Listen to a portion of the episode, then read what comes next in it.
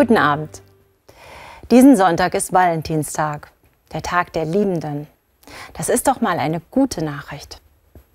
Der heilige Valentin war Bischof im Römerreich im dritten Jahrhundert. Schwierige Zeiten waren das. Die Cäsaren führten Kriege, verfolgten die Christen und bestimmten, wer heiraten durfte und wer nicht. Soldaten durften nicht, die sollten ja in den Krieg ziehen. Auch Sklaven und Sklavinnen war das Heiraten verboten. Und die Einwilligung der Eltern zur Hochzeit braucht es auch noch. Valentin beugte sich dem nicht. Er traute Liebespaare trotzdem, verhalf heiratswilligen Soldaten sogar zur Flucht aus der Armee.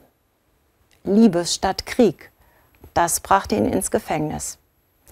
Aus dem Kerker heraus schickte er den ersten Valentinsgruß und weil er nichts anderes hatte, schrieb er mit seinem Blut, so wird es überliefert. Und dass der Brief an die Tochter des Gefängniswärters gerichtet war. Valentin soll sie von ihrer Blindheit geheilt haben, sodass sie wieder lesen konnte.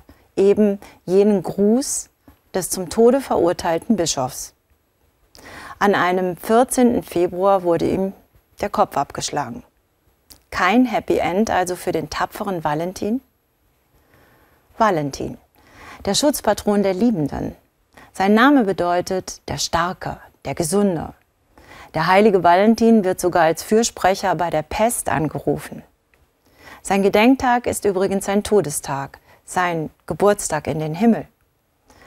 Und dass die Valentins und Valentinas bis heute, eintausendsiebenhundertzweiundfünfzig Jahre später, an seinem Gedenktag Blumen sprechen lassen, zeigt doch, wie stark die Liebe ist. Sie ist einfach nicht tot zu kriegen. Für Valentin war die Liebe das Größte. Und heiraten zu dürfen, das ist doch wohl ein Menschenrecht. Deshalb trat er dafür ein. Und das ist außerdem hochaktuell. Auch heute werden weltweit Menschen weggesperrt, weil sie für die Grundrechte eintreten. Dass Valentin in seiner Isolation und Gefängnis ist wirklich krasse Quarantäne, noch so viel Fantasie aufbringen konnte, Liebesbotschaften loszuwerden, finde ich stark. In extremer Situation entschieden, tatkräftig und solidarisch sein. Das gibt es heute auch. Ich denke da vor allem an diejenigen, die ihre Gesundheit oder sogar ihr Leben riskieren, um Leben zu retten. Pflegekräfte und Ärztinnen zum Beispiel, die sich im Einsatz für Corona-Patienten infiziert haben oder sogar gestorben sind. So ist wohl eine Liebe, die aufs Ganze geht. Sie gibt alles, findet immer einen Weg. Sie macht auch nicht blind, sondern sieht weit mehr als offensichtlich ist. Das macht sie stark. Weder Tod noch Teufel können sie besiegen. Auch Corona nicht.